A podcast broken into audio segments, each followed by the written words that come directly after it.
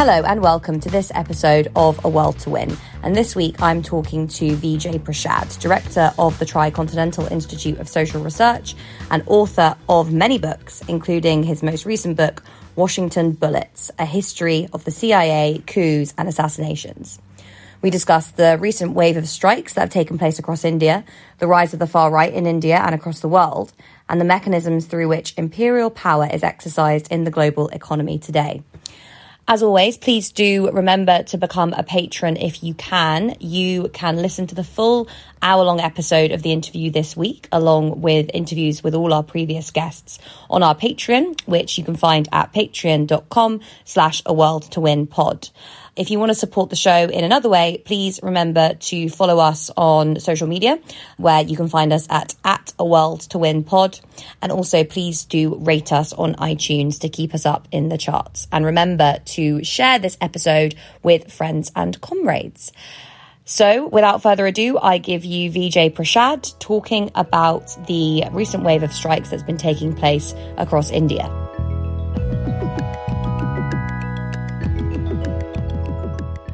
Thank you so much, Vijay Prashad, for joining me on this episode of A World to Win. How are you doing today? Great. Thanks a lot. Super to be with you. A very nice name for a podcast, by the way. Yeah, thank you. Uh, as always, taking influence from uh, from Marx there, who has a has a way with words. I think it's safe to say. Um, so yeah, this week we're going to be talking a bit about Indian politics, um, and then U.S. foreign policy, and uh, your new book, Vijay, which I'm, I'm, I'm very excited to talk to you about. Um, so first, we're going to talk a little bit about India, um, and I wanted to ask you about the kind of uh, the, the, enormous wave of protest that we've seen in India over the last few months, um, including a strike that took place on the third of December, which I think is now officially the largest strike that's ever taken place in, in human history. Can you talk to us a bit about what's behind um, the protests? Well, there's two ways to approach this. One is the structural issues at play, and I think we should spend a few minutes on those. And then the fact that people have risen up, because, you know, let's be fair about this. You can have a bad situation, but people don't necessarily rise up. And I think that bears some explanation. The first thing that needs to be looked at is for the last 20 odd years, the Indian ruling elites have pushed a very hard agenda to get as much benefit uh, from productive activity for themselves as possible. This is not different than ruling elites around the world. So they've been trying to dismantle all the barriers that uh, have been put up by the national you know movement which wanted to create a national market which wanted to create opportunities for people and so on. This was this national movement was of course the consequence of the struggle against the british empire. They created various instruments barriers and so on including of course the normal barrier for the working class movement which was an 8 hour day. And over the last 20 years helped by the international monetary fund you know they've put forward ideas like labor market reform. This euphemism essentially means basically cutting all barriers to full, complete, and ruthless exploitation of working people on the one side, that's in factories and so on. And then in rural areas, there's been an attempt to drive a very hard commercialization of every aspect of farming life, cut subsidies, bring farming goods to big corporations, not have price controls, not have public distribution systems in place, and so on. So this thrust over the last two decades has really, you know, had major gains. Under the BJP government, the right-wing government that won re-election in 2019, in the second term of this right-wing government, they decided to go hell for leather. And during the pandemic, they pushed three bills and two essentially ordinances, but also rules, really. One, the three bills were farm bills, which they rushed through the parliament with a voice vote. They have a majority, but they didn't want any discussion of these bills. Um, these bills essentially dismantle price controls for farmers which has which would be catastrophic not only for medium farmers but also big farmers but but of course good for corporate houses so that was one thing second thing they did was they pushed a series of rules that increase, for instance, the working day to 12 hours. You know, gone is the 10 hour day, the 8 hour day. Now we're back to 12 hour day. And this really uh, rankled people across the country. So, the first thing is the objective situation. There's been a thrust over 20 years to drive this hard bargain to get more gains for a very minuscule minority of the population, you know, those who are the dominant classes in, in Indian society, in agriculture, and in industry. Now, a lot of bad things happen in the world, but you don't necessarily get an upsurge, you know, at all. The trade union movement, uh, which is quite small in India in comparison to the workforce, I think it's important to know that Indian informal sector, that is non-organized informal sector, is about 93% of the workforce. The trade union movement is very weak, but over the course of this 20 year thrust by the ruling elites to push their own agenda, the trade union federations of all the parties except the BJP, except the right wing, have come together and every year they've organized a major general strike, at least once a year.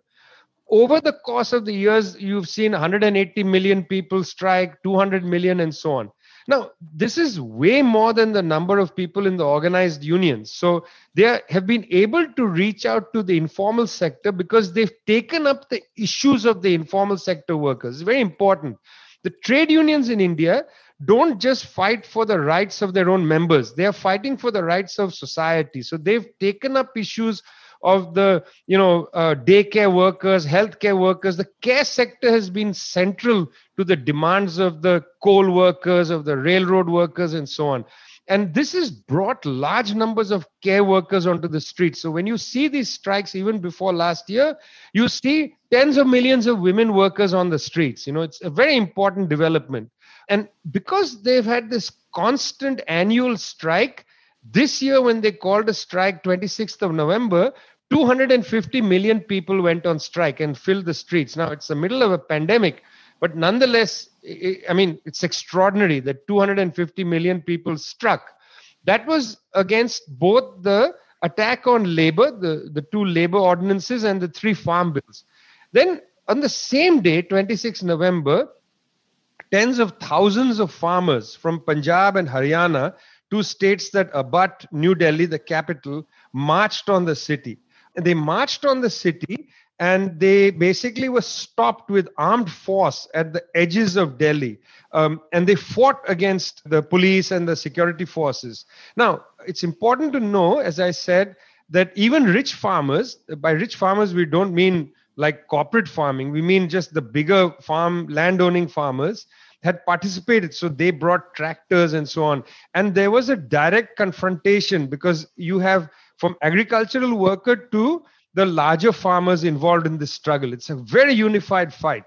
And farm unions that are organized by communists were there, and farm unions organized as like commercial vehicles of the richer farmers, they were all there. They've been fighting together and that farmers revolt then picked up after the 28th of november and continues till this day and now farmers are saying on the 26th of january which is india's republic day they are going to enter the city of delhi en masse in their tractors and just paralyze the city not allow the republic day celebrations to take place in the normal way which is a demonstration of the state's power but they want to demonstrate the power of the farmers, the kisans. Um, and you know the soldiers have come out on behalf of the farmers. There are platforms around the country. You know, citizens for farmers.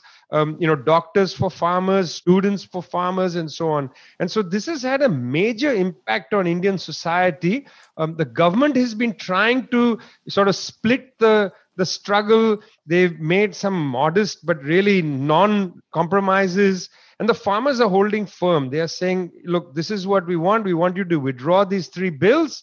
Um, we want to have a proper negotiation about farm subsidies, price controls, and so on.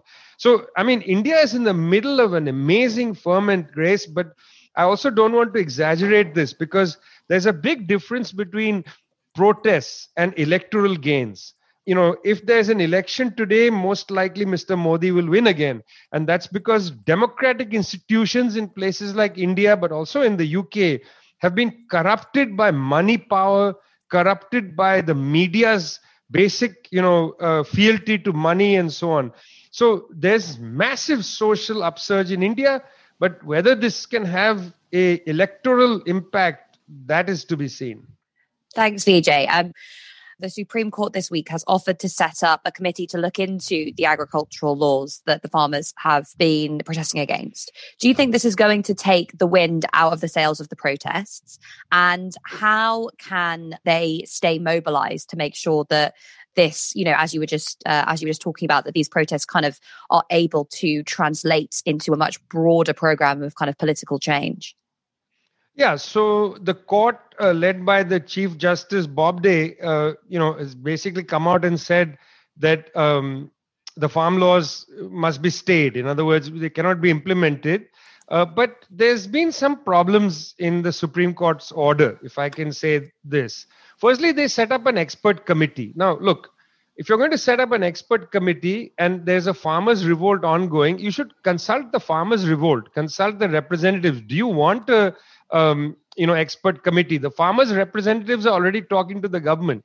So why should you have an expert committee set up by the court to do what? And that's why the farmers representatives they rejected the expert committee outright just in, on principle. Then secondly the court appointed four people onto that committee. And it turns out all four of them are in support of the three farm laws um, you know, one of them, Ashok Gulati, for instance, he has been pushing for neoliberal policies in agriculture for years. So the not only on principle was the Supreme Court doing something odd by you know empaneling an expert committee. Nobody asked for that. Secondly, the people they put on the committee. I mean, these are people who are pro farm law. How how will they have any credibility? Um, you know, and they've said that, well, you know, a, report must be submitted to the court in two months. Well, we already know what's going to be in that report. It's very unlikely that, you know, people like Ashok Gulati are going to turn around and say, oh, you know, now, um, you know, there's, uh, I've had a change of heart and so on. And the other thing is that, um, you know, uh, I mean, they, they basically have come out against the revolt, the, the Supreme Court order they asked farmers to go back to their homes you know and they made odd remarks about eh, elderly and women and so on. I thought this is just not very productive way forward. So yes they state the implementation of the of the laws and that's that's fine. That's great. Uh, i think that's something to be you know applauded that the laws are not going to be implemented. But this expert committee come on. And then the people you've put on it oh god. And then finally disparaging remarks about protests i don't think this is going to actually you know uh, lift the credibility of the experts committee. Uh, since the very order that produced that expert committee also disparaged the uh, the farmers protests. I mean it's the farmers protest that led to the stay of those laws not the supreme court's reading of the laws. So why would you disparage the very thing that made that order possible? You see there's a logical flaw there. You um you mentioned in your first answer this kind of question of, of kind of reforming Indian capitalism, reform in inverted commas, because it's the favoured uh, choice of phrase by kind of the the Western financial press and and international institutions, which basically kind of means the the imposition of of free market policies. There was quite a lot of excitement when Modi came to power um, in much of the Western financial press about his ability to push through reforms like removing subsidies, easing labor laws, kind of you know improving the functioning of financial markets, a whole load of other classic reforms that you would see from you know international financial institutions all the time.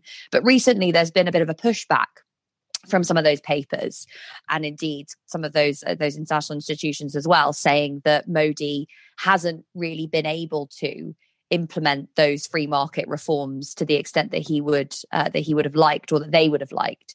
So yeah what are your what are your thoughts on this? Do you think that Modi's failure to do uh, some of these like deeper seated structural reforms to Indian capitalism has been down to a kind of a lack of will, or has it been about resistance from the people who would have lost out from those uh, those changes? I mean, it's a great question, and and there's two important things to observations to make. I think immediately. One is that you know Marx in Capital Volume One says that the barrier to the ambitions of the manufacturer, the capitalist, the barrier to the ambitions is basically the survival of the people.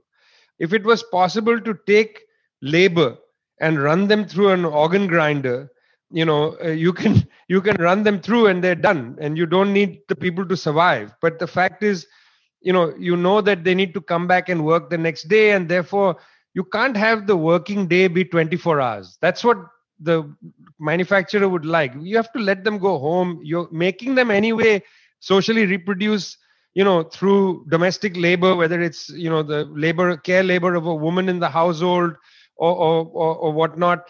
You're basically outsourcing social reproduction. And then they come back the next day you know with some strength to uh, maintain their their working the next day and so on. So the barrier to their ambitions is basically the survival of the people in India, survival is a serious issue, Grace. Uh, maybe up to 700 million people struggle with nutrition. Um, and so it's not easy to just do so-called labor market reform and cut, cut, cut, you know, deflate livelihood of people even more. You'll have mass starvation at a scale visible that you can't see. Right now, you have mass starvation in India, but the scale will increase. And will liberals be able to tolerate that? I mean how much can the liberal consciousness tolerate of the deflation of of uh, basic livelihood and conditions of life in places like india? You know will you tolerate more so that's one natural barrier in a way. It's not a political barrier it's a natural barrier. Human society where we are now with the development of some element of liberal consciousness however hazy it is cannot tolerate total mass starvation you know. So that's one barrier and, and modi has not been able to go beyond that barrier. This is the great difference between india and china. I mean china in the mao period developed literacy uh, higher nutrition healthier population i mean these social improvements were amazing in china now abolishment of absolute poverty in india it's the opposite you know much unhealthy population low nutrition rates, body size smaller, higher rates of stunting among children, and so on. So it's a natural block that you can't just drive any sort of so-called reform policy and, and get more gains for the elite. There simply isn't that, that far you can go. That's one.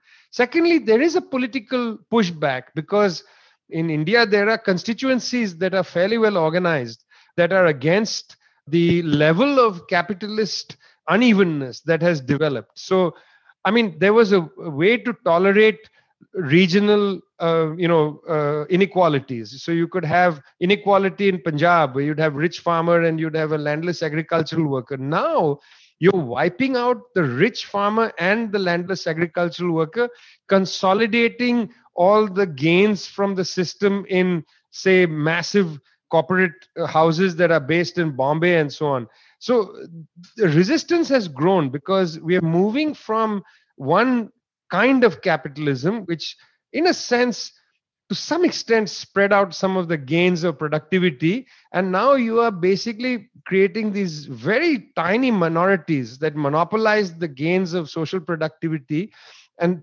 that has produced a political backlash which has some cross class a uh, character to it. It's not just the landless agricultural workers, small farmers that are protesting, it's also the bigger farmers that are angry. So the depredation has gone deep. Let me put it this way you can cut into a human being, you can cut my body, but you will hit the bone eventually. And I think that's what's happening in a place like India is the bone has been struck. And the bone has been struck you don't want to strike the bone. That's the first natural barrier. When the bone is struck it produces resistance. And that's what we are seeing both that the natural barrier is pushing back and this other barrier which is the political barrier is pushing back hindu nationalism seems to have become uh, a main pillar of modiism in the face of the resistance that there has been to his economic proposals. And many have lumped Modi in with other right wing populist leaders like Trump and Bolsonaro and others. Do you think that these comparisons are justified, or does India's history and place in the global economy mean that its particular form of nationalism has to be understood separately from the rise of the far right globally? So there, there are some similarities and some differences. Let's deal with the main difference first. First, um, the party that Mr. Modi belongs to, the Bharatiya Janata Party, is related to a semi-fascistic or fascistic actually organization called the RSS, the Rashtriya Swayam Sevak Sangh. This organization was founded in 1925 during the movement against British rule. They basically sat out of the freedom struggle, uh, out of the anti-imperialist struggle. They were quite happy to collude with the British when it suited them. They come out of an agenda which is largely anti-Muslim rather than anti-imperialist, and that is a very long history, 90 year history to which Mr. Modi is heir. The RSS itself leans on a much older history of Hindu revivalism, which goes back to the 19th century. I mean, this is a very old form of politics that Mr. Modi has inherited institutionally and ideologically. It's not a new thing. It, it didn't just appear in 2014 when he won the election. This has much deeper roots in society because the RSS and its web of institutions has basically gripped parts of Indian society. You know, it, it has uh, some resilience in Indian society. On the other side of it, you know, Mr. Trump is the kind of choreographer of a whole bunch of currents that he was able to bring together. He himself doesn't lead a political organization with such deep tentacles in society, you know, that are so fundamentally centralized and organized what, what I'm trying to say is that the BJP and the RSS of Mr. Modi have much deeper organizational roots in Indian society, much harder to uproot them. Uh, whereas even in Brazil, the Pentecostal movement, which is one of the major pillars of Mr. Bolsonaro, or the, the beef lobby, the mining lobby, you know, he, he is captive more to business interests. And his mass base, uh, Mr. Bolsonaro's mass base in the Pentecostal churches and so on, doesn't have that same kind of institutional grip of society that Modi has in, in India. So there are some differences, you know, just on the surface of it. But if you look at politically what has advantaged these movements, it's actually quite similar. And what the rise of these movements is a consequence on the objective level of the basic failures of globalization. You know, globalization has its mm. advantages, uh, but the great disadvantage of, of globalization for humankind is that it has allowed a minority of the world's population to take the enormous benefits of human uh, production, you know, of the wealth that humans beings have produced. And this has created an economic crisis so that, you know, productivity gains uh, whether they are by better organization of, of labor or by machines and so on, productivity gains go to this small minority. And you see, as a consequence of that, precarious employment, underemployment, unemployment, structural unemployment in large parts of the world. You got, you know, growth rates going up. You have people unemployed. It's what's known as jobless growth.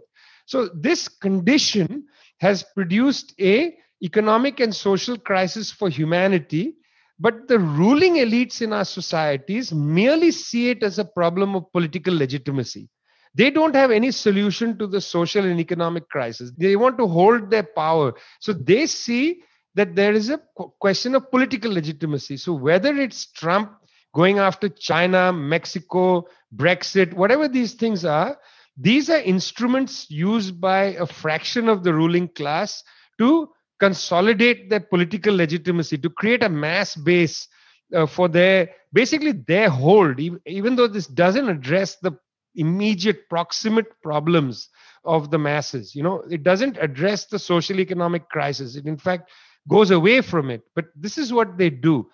And so in this case, Modi's anti-Muslim agenda, Trump's anti-Mexico agenda, anti-China agenda, Bolsonaro's just, you know, nonstop attacks on like, you know, homosexuality or women, his attacks on China in, in recent period. All of this is a way for that fragment of the ruling class to try to address the problem that they see, which is a problem of political legitimacy. On the other side, the what Tariq Ali calls the extreme center, the liberals, they are a little disoriented because they don't have really an answer. You know, uh, they, they, they also don't address the social and economic crisis. So at best, they come with some agenda of welfareism, you know, better provide a little more relief here and there in the margins.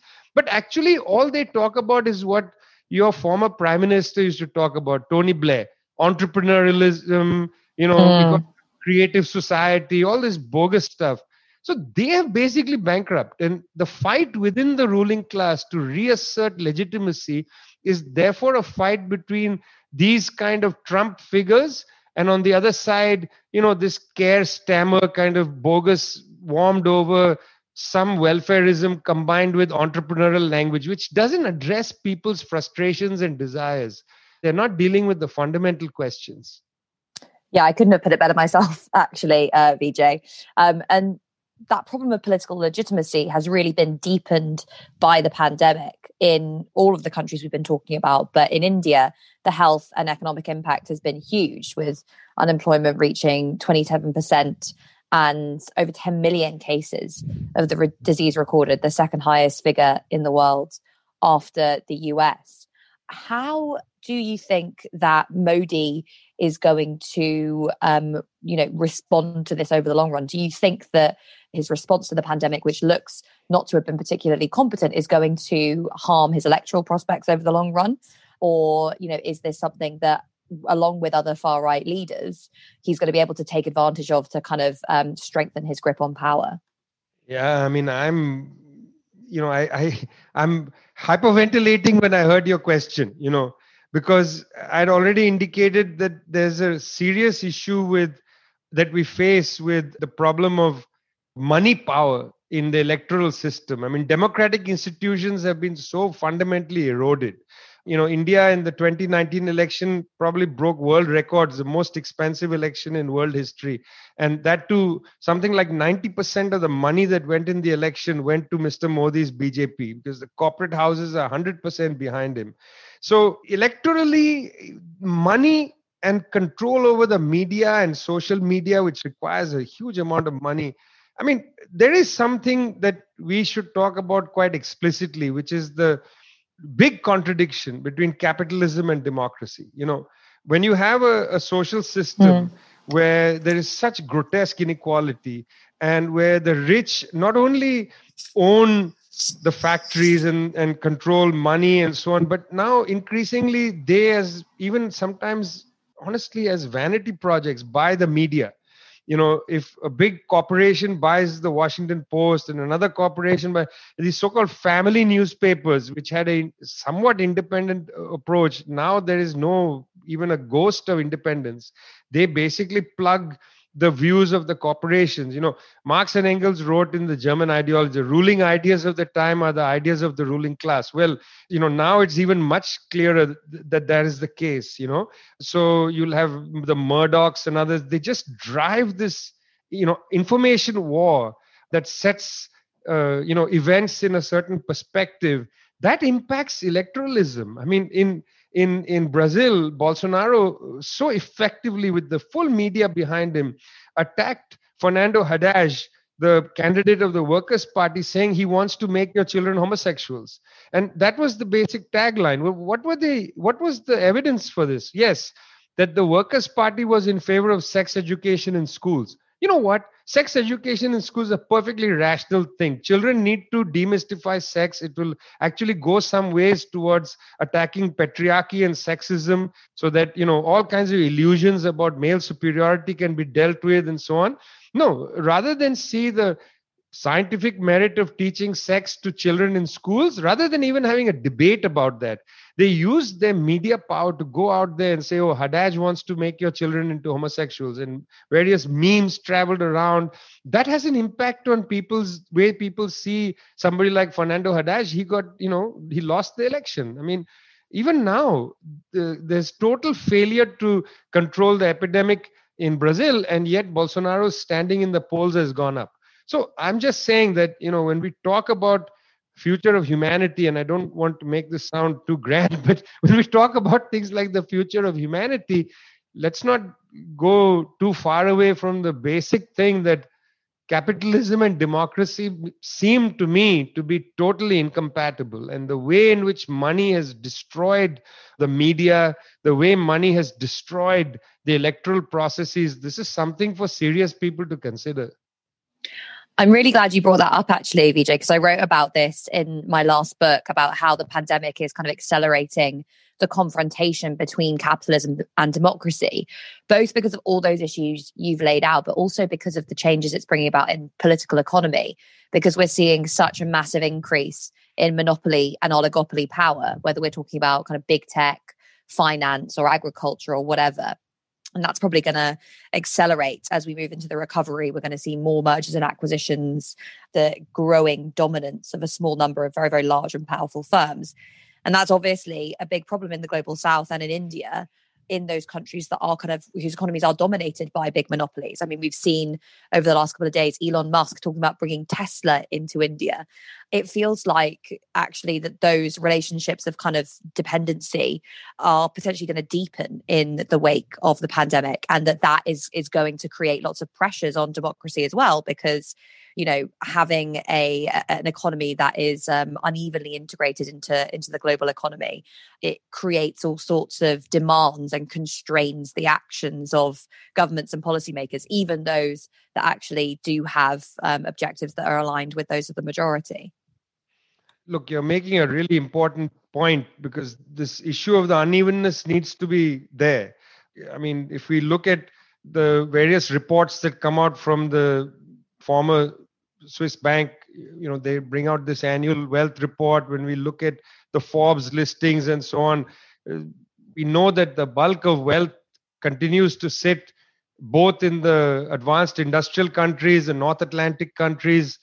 Of course, $36 trillion sits in tax havens, illicit tax havens, and so on. It's enormous amount of money. We know that the dominant corporations in the world are not from Brazil or from India. There are one or two in each of these from each of these countries, but the dominant corporations basically are sitting in the North Atlantic world. Um, they do face an enormous challenge from Chinese firms, particularly in high tech, uh, and that's why they've there's this immense tension now between the United States and China because these firms do see great vulnerabilities from the advance of Chinese high tech in 5G technology, telecommunications, in you know things like robotics, GPS systems, green energy, and so on. China has advanced maybe a generation ahead of some of these Silicon Valley firms and so on. So yes, there is a contest between the rise of Chinese firms, but still the firms in the West are quite dominant and they play a role. They subordinate capital and so on. But they have found a way so that it, the whole thing is obfuscated you know. There are sufficient numbers of people in places like india who believe now that, is a big capitalist in india who believe that they are partners of, of overseas capital not subordinated to them um, you know that there's enough room in the indian market for them to make an enormous killing. They don't feel threatened by overseas competition. I mean if you look at the world economy it's not true that that uh, the platform for every firm is a global one. I mean most economic activity happens within countries. So there's a lot of scope for these capitalists like adani and ambani to make money inside india. You know they don't need to go out um, you know to buy firms or something in other countries. They, there's enough scope inside india. And they don't also feel threatened by foreign companies as long as foreign companies don't come onto their patch. That's the main thing and so yeah tesla would probably be welcome in india by these elites. Um, you know they would like to give up the natural resources of their country for near free as long as they become the middlemen in these agreements. Um, you know we are in a very ugly situation now in in the world on the one side. And on the other side i personally believe that the emergence of um, chinese tech developments and so on um, also opens up the possibility for us to enter a multipolar world. And I would welcome a multipolar world over this kind of suffocation. You know, I mean, the rise of China itself is no solution to the suffering in the world. But if it balances out this North Atlantic form of capitalism, then countries in the global south can, you know, negotiate between several poles to get their advantage. We return to something like a non aligned situation, the possibility of that at any rate. I, I want to talk a bit about the re-emergence of a, a, global debt crisis, speaking about kind of economic imperialism and how this is affecting many of the states in the global south as the pandemic wears on. I mean, India's credit rating's been downgraded to one notch above junk now. Um, and there are a bunch of states, you know, including Zambia, for example, many other states in sub-Saharan Africa that are really struggling with um, just, you know, being able to uh, honor their obligations to creditors at the same time as providing basic healthcare equipment for their for their populations. And the World Bank and the IMF, shockingly, are doing absolutely nothing to really respond to this in any any kind of effective way. Now, this seems like, you know, we've had a, a, a, moratorium on debt repayments, but we haven't had any progress towards kind of write off uh, of these debts for global South countries. This seems like it's not only going to be, you know, a massive uh, humanitarian crisis in the making for many states in the global South, it's also going to be a profound threat to uh, the global economy when, you know, we potentially start seeing many of these countries becoming insolvent. What do you think people in the left in the global north should be campaigning on when it comes to uh, the question of, of the debt crisis in the global south? Do you think we should be trying to kind of push for some sort of, uh, you know, renewed debt jubilee for states in the global south? Yeah, so I mean, uh, this is a very important uh, issue that you you've raised, and I mean, I'm very much seized of this. You know, we think that if you look at all the calculations, the uh, low-income countries, you know, however defined, the debt burden is going to be about three and a half to four trillion dollars this year. That'll be the sum of the debt. It's a considerable amount of money. The debt repayment schedules have not actually been revised. Uh, there has not actually been a moratorium on payments in, on the debt, the servicing of the debt. One of the reasons you haven't seen proper um, discussion about debt servicing being held is that debt is held by two different kinds of entities. One is the private sector, and they are consolidated around something called the London Group, and then the public sector debt, which is generally you know sovereign funds of countries and so on, and that's centered around something called the Paris Group. Now, the, there is a little more appetite among public sector entities um, to hold up on the schedule of debt servicing. A little more appetite, but not really. Uh, there's pressure from the U.S. Treasury Department not to really be too generous. Um, you know, they continue to use that sort of Milton Friedman attitude that you'll create, um, you know, risk hazard. Uh, this is a hazard because if you forgive debt now, then people will go into debt again. I mean, it's an absurd, ludicrous theory, totally ludicrous theory.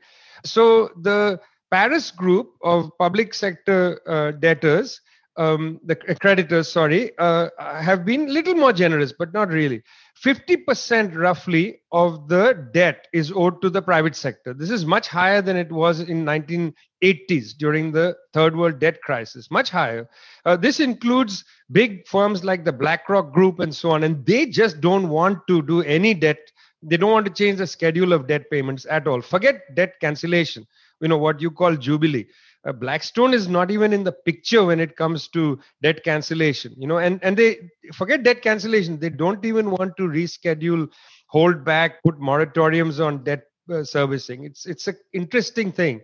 I mean there has to be a global movement you know uh, in the last six eight months uh, i've been part of releasing several statements calling for um, you know political organizations around the world to take up the issue of debt forgiveness completely. You know, uh, heads of government in in Ethiopia, which at one point was the fastest growing country in Africa, they've come out publicly and talked about complete debt forgiveness. You know, if you think about it, I said that by the end of this year, roughly three and a half to four trillion dollars is the scale of the debt held by the low income countries. You know, we have calculated that illicit tax havens have 37 trillion dollars sitting in them that's 10 times the amount of the total debt uh, burden held by the low income countries. I mean, why not just write off the whole debt? You know, let them go. Uh, make an undertaking without asking for concessions. Your debt is gone. Now, use your money that you would have used to pay off debt to rebuild health systems, to tackle the pandemic, to be able to build regional capacity to produce the vaccine. I mean, this is a logical thing. You know, don't ask BlackRock and these firms to claim that money and then sit on them and then reinvest it in a vicious way. No, don't let them take that money. Put that money into building the capacity of countries to fight the pandemic. Make that the requirement of debt forgiveness. These countries are already saying they would like to do that. You know, they, they are saying we don't want to use this money, you know, to inflate our own whatever currency, or we don't want to use this money in some sort of tulip problem of creating inflation. We don't want to do all that. What we want to do is we want to build the capacity to fight against the pandemic. And so I see that that's a very, you know, logical and, and fruitful thing. You say, write off the debt. Uh, the debt is written off on the proviso that you'll use whatever debt servicing funds you had set aside to pay to service this debt now we'll go towards building health infrastructure in your own country and regionally because to make vaccines you know and to make pharmaceutical drugs we should start developing regional capacity horn of africa capacity southern africa capacity instead of relying on the global chain. You know this vaccine has showed us the power the need of local um, productive capacity because it needs refrigeration. And we simply don't have the refrigeration courier capacity to ship 7 billion vaccines around the world. You need to have decentralized uh, pharmaceutical industries and and we can use the money for that. This is a logical thing. There's no appetite right now grace. There's really no appetite. And i mean people in the west need to fight against not just governments but this private sector uh, debt you know these companies like blackstone and all uh, blackrock they need to be revealed for what they are. Blackrock is a ruthless firm you know and and i know that there are groups like debt jubilee and so on in the in the west that are trying to bring these issues forward but i would say it needs a lot more emphasis yeah, absolutely. Um, I want to also talk to you about you wrote an article not long ago about how investor state dispute settlements are being used to take governments to court over their response to the pandemic. We've talked about ISDSs on the show before, not least with our guests from from Ecuador, uh, talking about the, uh, the, the Chevron case there, which was so um, you know so destructive in that country. Can you talk a little bit about how ISDSs are being used during the pandemic? Look, this is a, an issue. Um, you know uh, and we will see this becoming a problem in in future i mean uh, you see what happens is that you have a, a, multinational corporation operates in a country and some issues develop there uh, where they are dumping oil in creating environmental chaos like in, in ecuador you know with shell or they are you know harming the population in some other way. Tailings in mining companies explode people die as in brazil and so on. You know so so there is a dispute inside a country the domestic courts are disparaged by the corporation. And anyway when they came into the country they often sign agreements where they say if there's any dispute we're not going to deal with it in your courts because your courts will be prejudiced. And company your countries sign off this right to their sovereignty. I mean i think that's the first error grace. You if you if a company is coming into your territory they should be subject to your laws. I, I don't understand why apart from the sheer realities of political power. There's no other reason to allow a company to dictate these terms. And let's return to the Chinese. You know, they are loath to, to surrender their sovereignty on this issue. It's something to learn for countries. Don't surrender your sovereignty, but countries do. And then they accept that these supranational entities, which have no, absolutely no democratic oversight, the world bank its international center for settlement of investment disputes. I mean what is that? You know who are these people?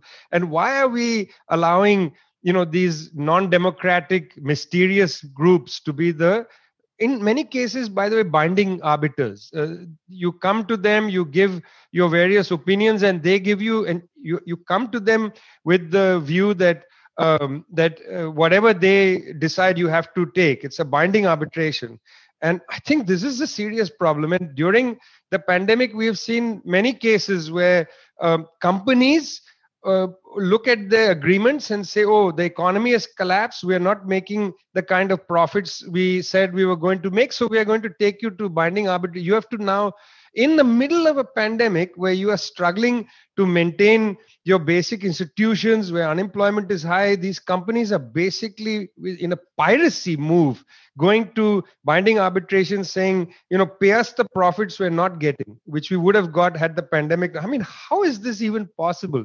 Well it's possible because these mysterious non-democratic groups you know these panels that exist they are not so mysterious. They basically are um, you know uh, on the side of capital against humanity and we've seen this happen a lot i mean th- this has been totally bloody rigged firstly if you don't mind my saying that and you know it mm. is, it advantages these firms over and over again i mean uh, i was really uh, amazed uh, when I saw that um, you know there was a company, Brazilian company, sued the government of Peru for 1.2 billion dollars.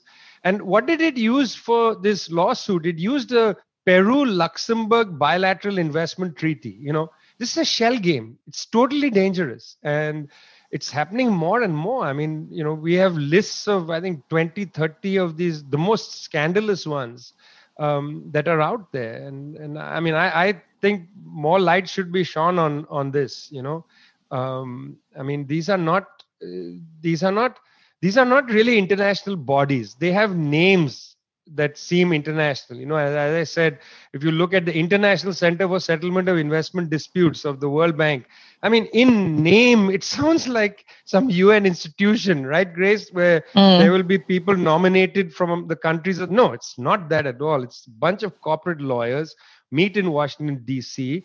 They have a very close affiliation with that section of the World Bank, which is totally pro corporate.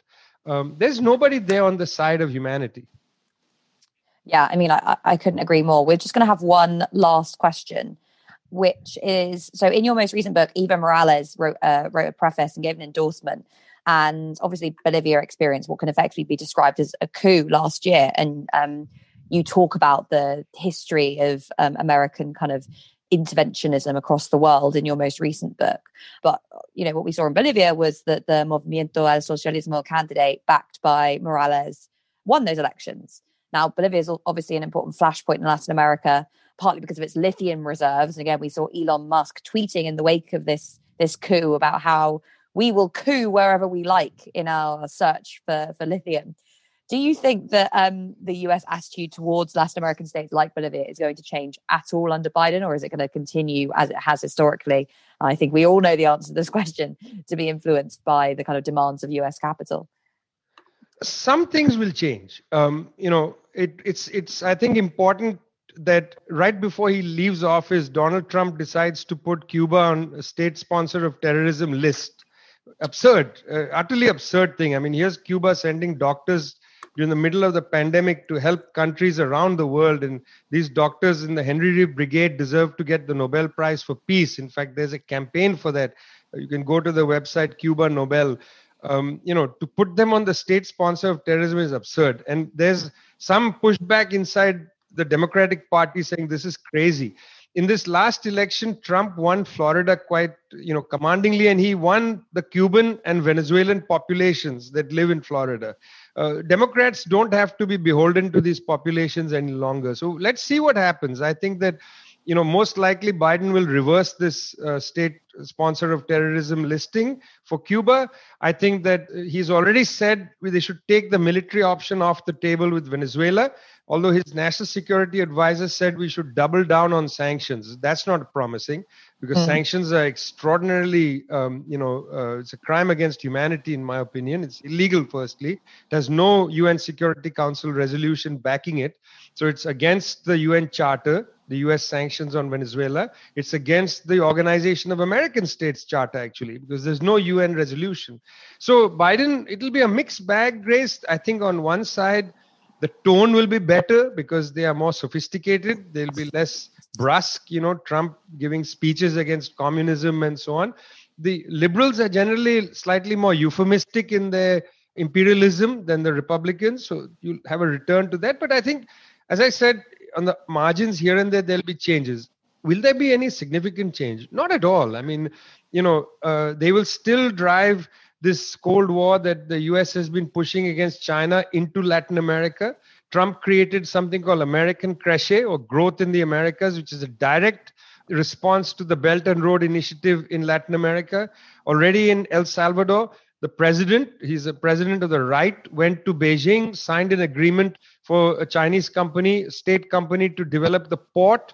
On the return journey, he stopped in, in Tokyo. At the time, Shinzo Abe was the prime minister. Abe told him, Don't go with the Chinese. He carried a message from the US. President arrives back in, in El Salvador. The United States sends the América Crece team uh, they have a public press conference and then now he says okay we'll go with the americans. I mean this kind of thing is going to continue. It has a destabilizing impact. It's not a good thing. Um, the more competition of this kind you'll see in a place like latin america i'm telling you the more tension you have. One reason there was the coup against evo i mean there's 10 reasons maybe but one reason was that they started to move their economic ties closer and closer to the chinese including of course that the chinese um, assisted the Bolivians in sending a Bolivian uh, satellite into space, the Tupac Katari satellite. So, you know, it's very destabilizing. I mean, I'm looking forward to a day when countries can actually deal with each other with a sense of their respective sovereignty and not in this way where you use armed force and coups and so on you know to exercise your will over another country i mean yes i'm a socialist i'm looking forward to a socialist world but i also in the short term would just like to see the exercise of sovereignty. Mm. Thank you so much, Vijay Prashad, for joining me on this episode of A World to Win. It was great to talk to you today. And don't forget to buy Vijay's most recent book, Washington Bullets.